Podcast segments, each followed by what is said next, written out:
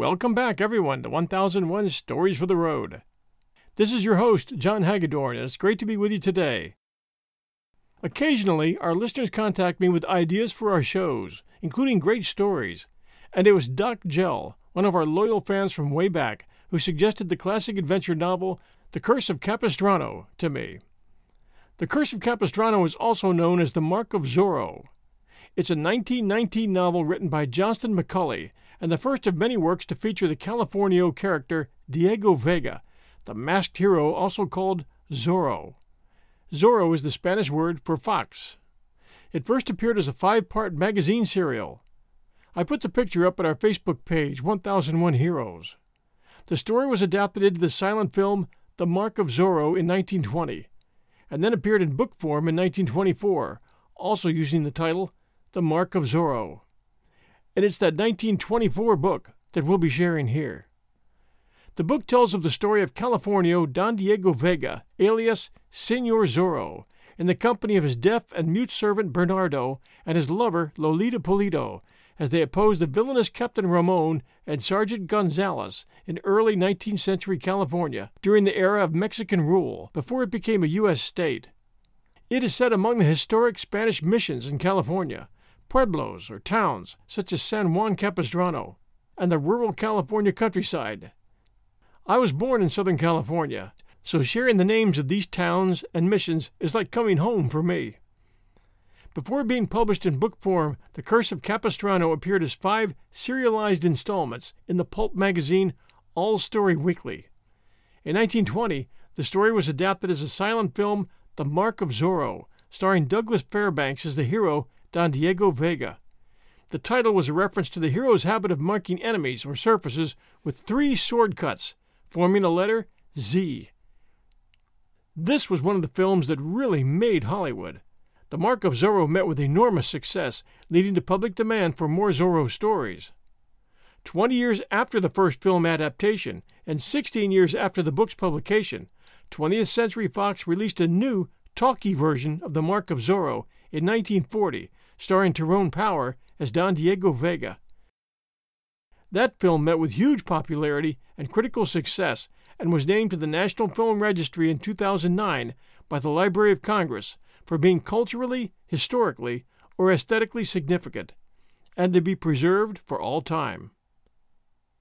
A few side notes the 1940 film has been referenced in numerous Batman comics as the film that hero Bruce Wayne sees on the night his parents are murdered. The character of Zorro is loosely based upon a real highwayman whose name was Joaquin Murrieta, who, unlike Zorro, who had helped right wrongs done against the poor, took from the rich and gave to himself. Our story begins in a small cantina where a drunk and boastful sergeant brags that it will be he who collects the bounty which has been put on Zorro's head, if he ever gets the chance to meet him. Today, at 1001 Stories for the Road, we begin with chapters 1 through 3. And now, Chapter 1 Pedro, the Boaster. Again the sheet of rain beat against the roof of red Spanish tile, and the wind shrieked like a soul in torment, and smoke puffed from the big fireplace as the sparks were showered over the hard dirt floor. "'Tis a night for evil deeds," declared Sergeant Pedro Gonzalez, stretching his great feet in their loose boots toward the roaring fire and grasping the hilt of his sword in one hand and a mug filled with thin wine in the other. Devils howl in the wind, and demons are in the raindrops. 'Tis an evil night, indeed. Eh, senor? It is, the fat landlord agreed hastily, and he made haste, also, to fill the wine mug again, for Sergeant Pedro Gonzalez had a temper that was terrible when aroused, as it always was when wine was not forthcoming. An evil night, the big sergeant repeated, and drained the mug without stopping to draw breath, a feat that had attracted considerable attention in its time and had gained the sergeant a certain amount of notoriety up and down El Camino Real, as they called the highway that connected the missions in one long chain. Gonzalez sprawled closer to the fire, and cared not that the other men thus were robbed of some of its warmth. Sergeant Pedro Gonzalez often had expressed his belief that a man should look out for his own comfort before considering others, and being of great size and strength, and having much skill with the blade, he found few who had the courage to declare that they believed otherwise. Outside, the wind shrieked and the rain dashed against the ground in a solid sheet. It was a typical February storm for Southern California. At the missions, the Frailes had cared for the stock and had closed the buildings for the night. At every great hacienda, big fires were burning in the houses. The timid natives kept to their little adobe huts, glad for shelter. And here in the little pueblo of Reina de los Angeles, where, in years to come, a great city would grow, the tavern on one side of the plaza housed for a time being men who would sprawl before the fire until the dawn, rather than face the beating rain. Sergeant Pedro Gonzalez, by virtue of his rank and size, hogged the fireplace, and a corporal and three soldiers from the Presidio sat at a table a little in the rear of him, drinking their thin wine and playing at cards. An Indian servant crouched on his heels in one corner, no neophyte who had accepted the religion of the Frailes, but a Gentile and renegade. For this was in the day of the decadence of the missions, and there was little peace between the robed Franciscans who followed in the footsteps of the sainted Junipero Serra, who had founded the first mission at San Diego de Alcala, and thus made possible an empire, and those who followed the politicians and had high places in the army. The men who drank wine in the tavern at Reina de los Angeles had no wish for a spying neophyte about them. Just now, conversation had died out, a fact that annoyed the fat landlord and caused him some fear. For Sergeant Pedro Gonzalez, in an argument, was Sergeant Gonzalez at peace, and unless he could talk, the big soldier might feel moved to action and start a brawl. Twice before Gonzalez had done so, to the great damage of furniture and men's faces, and the landlord had appealed to the commandante of the Presidio, Captain Ramon, only to be informed that the captain had an abundance of troubles of his own, and that running an inn was not one of them. So the landlord regarded Gonzalez warily and edged closer to the long table, and spoke in an attempt to start a general conversation and so avert trouble. They are saying in the pueblo, he announced, that this Senor Zorro is abroad again. His words had an effect that was both unexpected and terrible to witness. Sergeant Pedro Gonzalez hurled his half filled wine mug to the hard dirt floor, straightened suddenly on the bench, and crashed a ponderous fist down upon the table, causing wine mugs and cards and coins to scatter in all directions. The corporal and the three soldiers ret- retreated a few feet in sudden fright, and the red face of the landlord blanched. The native sitting in the corner started to creep toward the door, having determined that he preferred the storm outside to the big sergeant's anger. Senor Zorro, eh? Gonzales cried in a terrible voice. Is it my fate always to hear that name? Senor Zorro, eh? Mr. Fox, in other words. He imagines, I take it, that he is as cunning as one. By the saints, he raises as much stench. Gonzales gulped, turned to face them squarely, and continued his tirade. He runs up and down the length of El Camino Real like a goat of the high hills. He wears a mask, and he flashes a pretty blade, they tell me. He uses the point of it to carve his hated letter Z on the cheek of his foe. Ha! The mark of Zorro, they're calling it. A pretty blade he has, in truth, but I cannot swear as to the blade. I've never seen it. He will not do me the honor of letting me see it. Senor Zorro's depredations never occur in the vicinity of Sergeant Pedro Gonzalez. Perhaps this Senor Zorro can tell us the reason for that. He glared at the men before him, threw up his upper lip, and let the ends of his great black mustache bristle. They are calling him the curse of Capistrano now, the fat landlord observed, stooping to pick up the wine mug and cards and hoping to filch a coin in the process. Curse of the entire highway and the whole mission chain, Sergeant Gonzalez roared. A cutthroat he is, a thief. Ha! A common fellow presuming to get him a reputation for bravery because he robs a hacienda or so and frightens a few women and natives. Senor Zorro, eh? Here's one fox gives me pleasure to hunt. Curse of Capistrano, eh? I know I've led an evil life, but I only ask of the saints one thing now that they forgive me my sins long enough to grant me the boon of standing face to face with this pretty highwayman. There is a reward, the landlord began. You snatched the very words from my lips, Sergeant Gonzalez protested. There is a pretty reward for the fellow's capture, offered by His Excellency the Governor. And what good fortune has come to my blade? I am away on duty at San Juan Capistrano, and the fellow makes his play at Santa Barbara. I am at Reina de los Angeles, and he takes a fat purse at San Luis Rey. I dine at San Gabriel, let us say, and he robs at San Diego de Alcala. A pest he is. Once I meet him. Sergeant Gonzales choked on his wrath and reached for the wine mug, which the landlord had filled again and placed at his elbow. He gulped down the contents. Well, he has never visited us here, the landlord said with a sigh of thanksgiving. Good reason, fat one. Ample reason. We have a presidio here, and a few soldiers. He rides far from any presidio, does this pretty Signor Zorro. He's like a fleeting sunbeam. I grant him that, and with about as much real courage. Sergeant Gonzales relaxed on the bench again, and the landlord gave him a glance that was full of relief and began to hope that there would be no breakage of mugs and furniture and men's faces on this rainy night. Yet this Signor Zorro must rest at times. He must eat and sleep, the landlord said. It is certain that he must have some place for hiding and recuperation. Some fine day the soldiers will trail him to his den. Ha!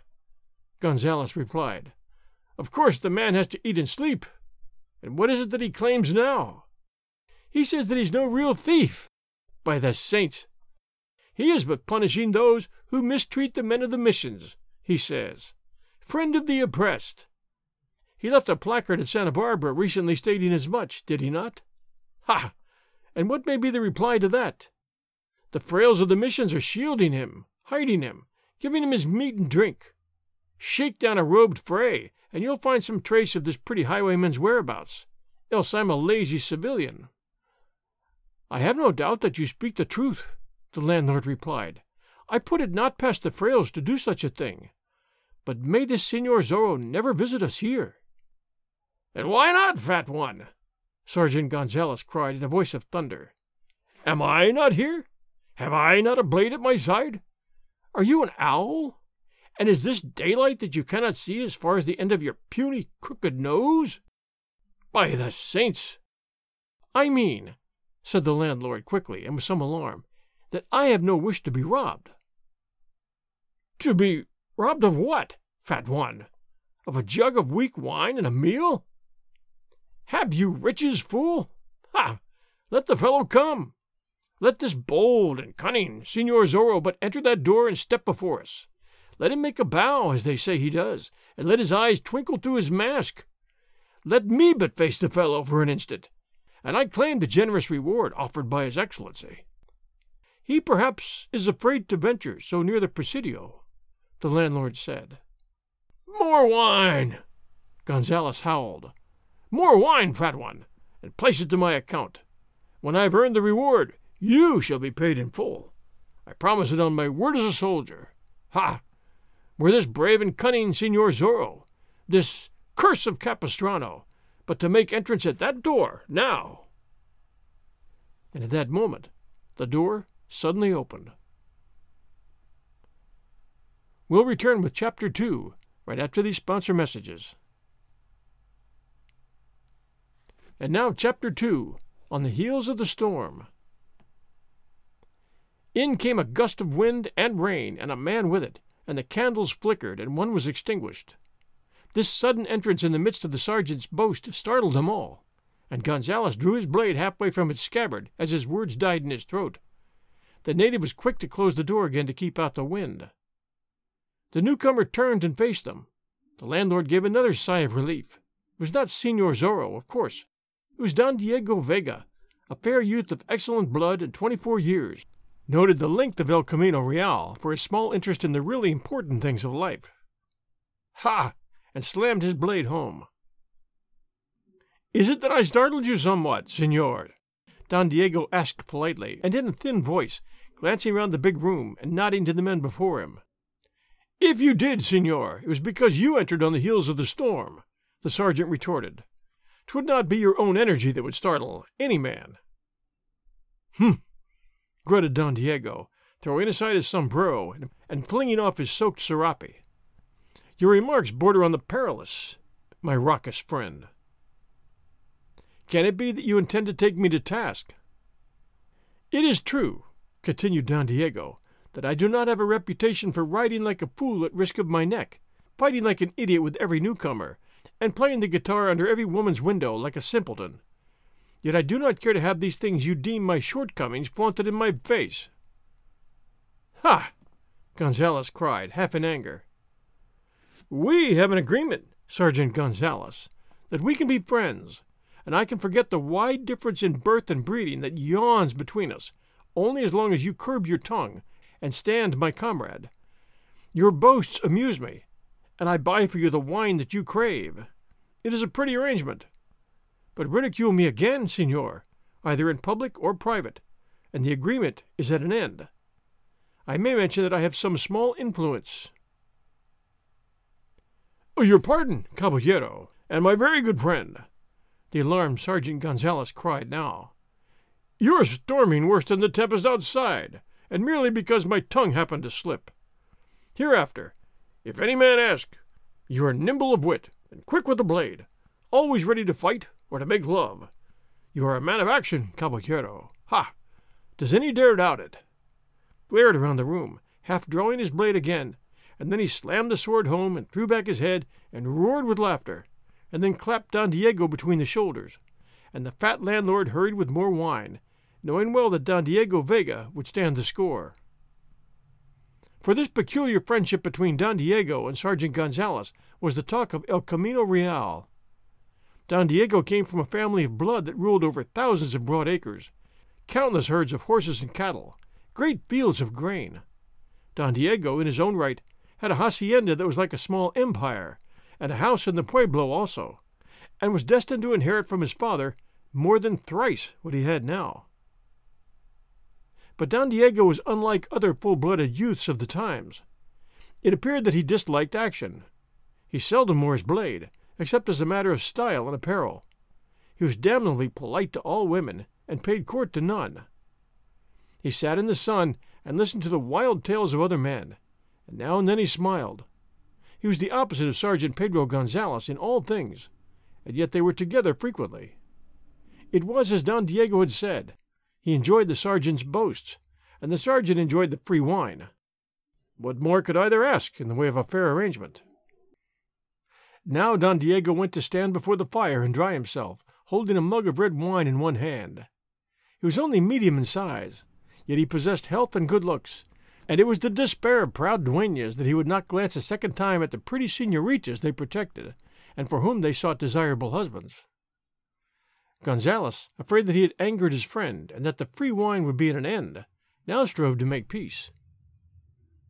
Caballero, we've been speaking of this notorious Senor Zorro, he said. We've been regarding in conversation this fine curse of the Capistrano, as some nimble witted fool has seen fit to term the pest of the highway. Well, what about him? Don Diego asked, putting down his wine mug and hiding a yawn behind his hand. Those who knew Don Diego best declared he yawned ten score times a day. I've been remarking, caballero, said the sergeant, that this fine Senor Zorro never appears in my vicinity, and that I'm hoping the good saints will grant me the chance of facing him some fine day, that I may claim the reward offered by the governor. Senor Zorro, eh? Ha! Let us not speak of him, Don Diego begged, turning from the fireplace and throwing out one hand as if in protest. Shall it be that I never hear of anything except deeds of bloodshed and violence? Would it be possible in these turbulent times for a man to listen to words of wisdom regarding music or the poets?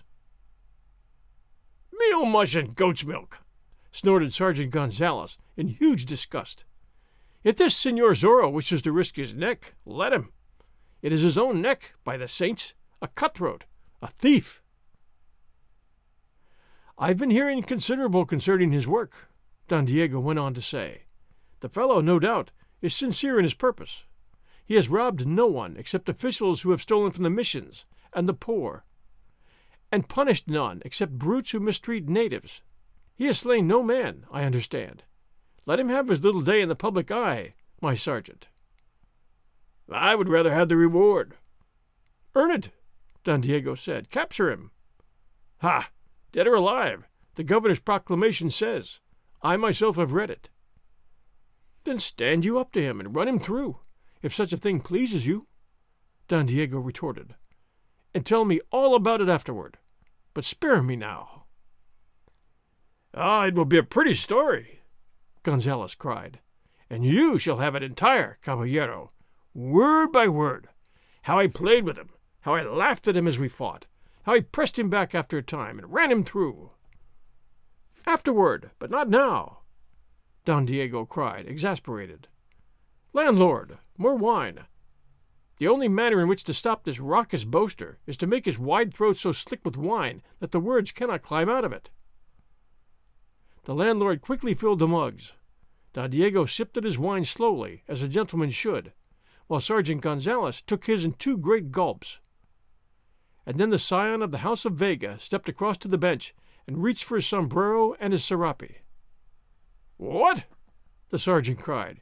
You're going to leave us at such an early hour, caballero? You are going to face the fury of that beating storm? At least I am brave enough for that, Don Diego replied, smiling. I but ran over from my house for a pot of honey. The fools feared the rain too much to fetch me some this day from the hacienda. Get me one, landlord. I shall escort you safely home to the rain, Sergeant Gonzales cried, for he knew full well that Don Diego had excellent wine of age there. You shall remain here before the roaring fire, Don Diego told him firmly. I do not need an escort of soldiers from the Presidio to cross the plaza. I'm going over accounts with my secretary, and possibly may return to the tavern after we've finished. I wanted the pot of honey that we might eat as we worked. Ah, and why did you not send that secretary of yours for the honey, caballero? Why be wealthy and have servants if a man cannot send them on errands on such a stormy night? He is an old man and feeble, Don Diego explained. He also is secretary to my aged father. The storm would kill him. Landlord, serve all here with wine, and put it to my account. I may return when my books have been straightened. Don Diego Vega picked up the pot of honey, wrapped his serape around his head, opened the door, and plunged into the storm and darkness. There goes a man! Gonzales cried, flourishing his arms. He is my friend, that caballero, and I would have all men know it. He seldom wears a blade, and I doubt whether he can use one. But he is my friend. The flashing dark eyes of lovely senoritas do not disturb him. Yet I swear he is the pattern of a man. Music and the poets, eh? Ha! Has he not the right, if such is his pleasure? Is he not Don Diego Vega? Has he not blue blood and broad acres and great storehouses filled with goods? Is he not liberal? He may stand on his head or wear petticoats, if it please him. Yet I swear he is a pattern of a man. The soldiers echoed his sentiments since they were drinking Don Diego's wine, and did not have the courage to combat the sergeant's statements. The fat landlord served them with another round since Don Diego would pay, for it was beneath the Vega to look at his score in a public tavern, and the fat landlord many times had taken advantage of this fact. He cannot endure the thought of violence or bloodshed, Sergeant Gonzales continued. He is as gentle as a breeze of spring, yet he has a firm wrist and a deep eye. It merely is the caballero's manner of seeing life. Did I but have his youth and good looks and riches! Ha! There would be a stream of broken hearts from San Diego de Alcala to San Francisco de Assis. And broken heads, the corporal offered. Ah, and broken heads, comrade. I would rule the country.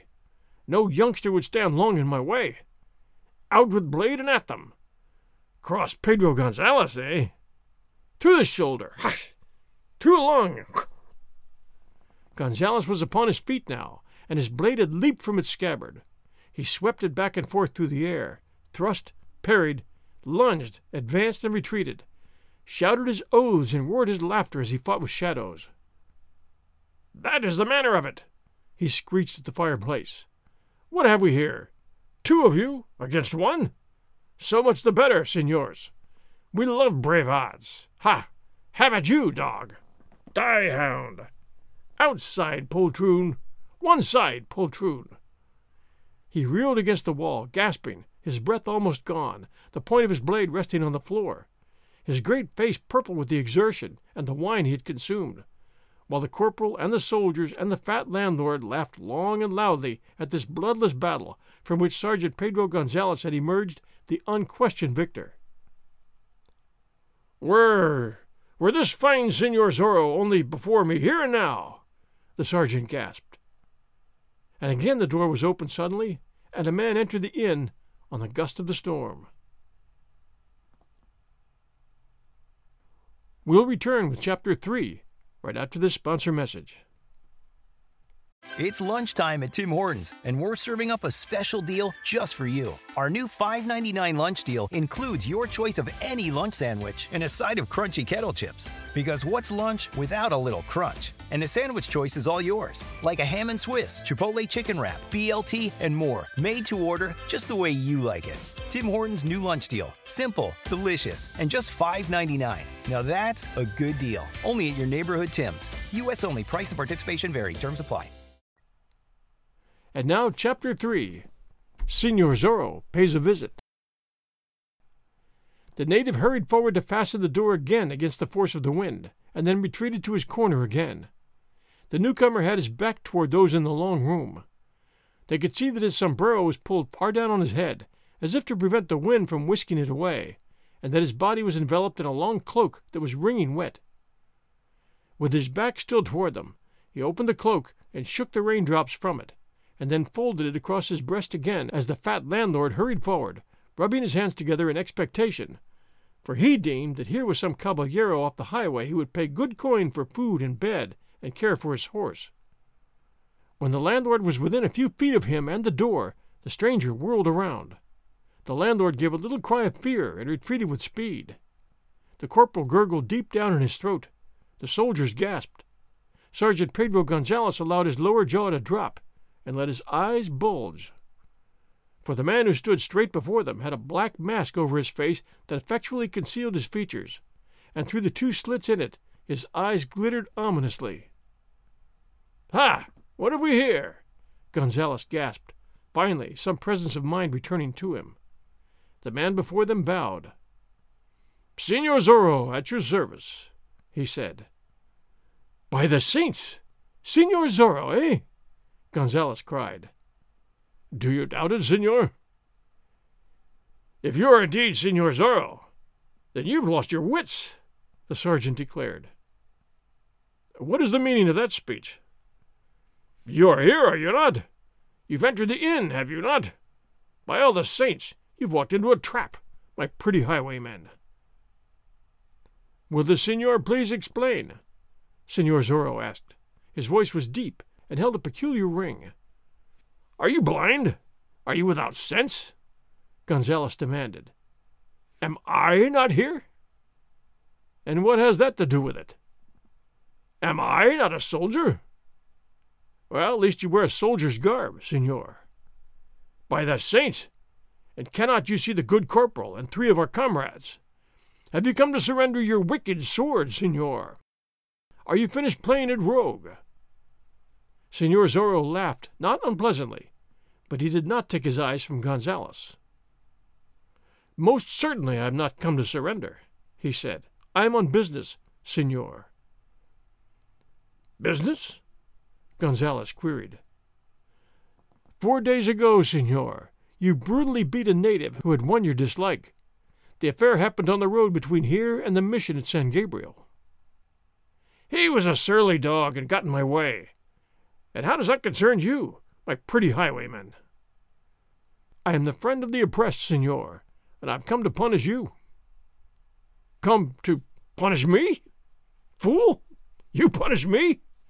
I shall die of laughter before I run you through. You're good as dead. Senor Zorro. His Excellency has offered a pretty price for your carcass. If you are a religious man, say your prayers. I would not have it said that I slew a man without giving him time to repent his crimes. I give you the space of a hundred heartbeats. You are generous, senor, but there's no need for me to say my prayers.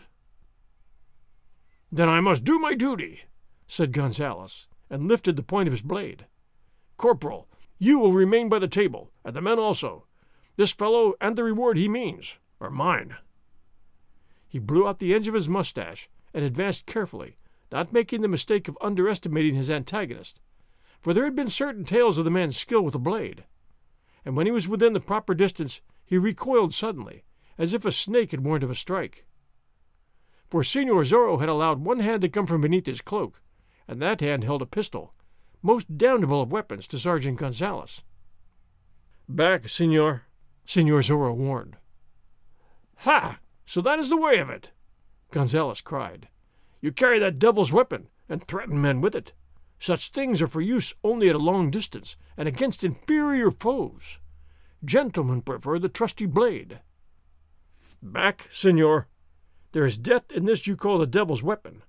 I shall not warn again. Somebody told me you were a brave man, Gonzales taunted, retreating a few feet. It has been whispered that you would meet any man foot to foot and cross blades with him. I'd have believed it of you. And now I find you resorting to a weapon fit for nothing except to use against red natives. Can it be, senor, that you lack the courage I've heard you possess? Senor Zorro laughed again. As to that, you shall see presently, he said. The use of this pistol is necessary at the present time. I find myself pitted against large odds in this tavern, senor. I shall cross blades with you gladly when I have made such a proceeding safe. I wait anxiously. Gonzales sneered. The corporal and soldiers will retreat to that far corner, Senor Zorro directed. Landlord, you will accompany them. The native will go there also. Quickly, senors. Thank you. I do not wish to have any of you disturbing me while I'm punishing this sergeant here. Ha! Gonzales screeched in fury. We shall soon see as to the punishing, my pretty fox. I shall hold the pistol in my left hand, Senor Zorro continued. I shall engage this sergeant with my right in the proper manner, and as I fight I shall keep an eye on the corner. The first move from any of you, senors, means that I fire. I'm expert with this you have termed the devil's weapon, and if I fire, some men shall cease to exist on this earth of ours. Is that understood? The corporal and soldiers and landlord did not take the trouble to answer. Senor Zorro looked Gonzales straight in the eyes again, and a chuckle came from behind his mask. Sergeant, you will turn your back until I can draw my blade, he directed. I give you my word as a caballero that I shall not make a foul attack. As a caballero? Gonzales sneered. I said it, senor, Zorro replied, his voice ringing a threat. Gonzales shrugged his shoulders and turned his back. In an instant he heard the voice of the highwayman again. On guard, senor. Join us next week for chapters 4, 5, and 6 of The Mark of Zorro. If you're enjoying our show, please do take a moment and send a review for 1001 Stories for the Road. Until next Sunday night at 8 p.m. Eastern Time, everyone, stay safe and we'll be back soon.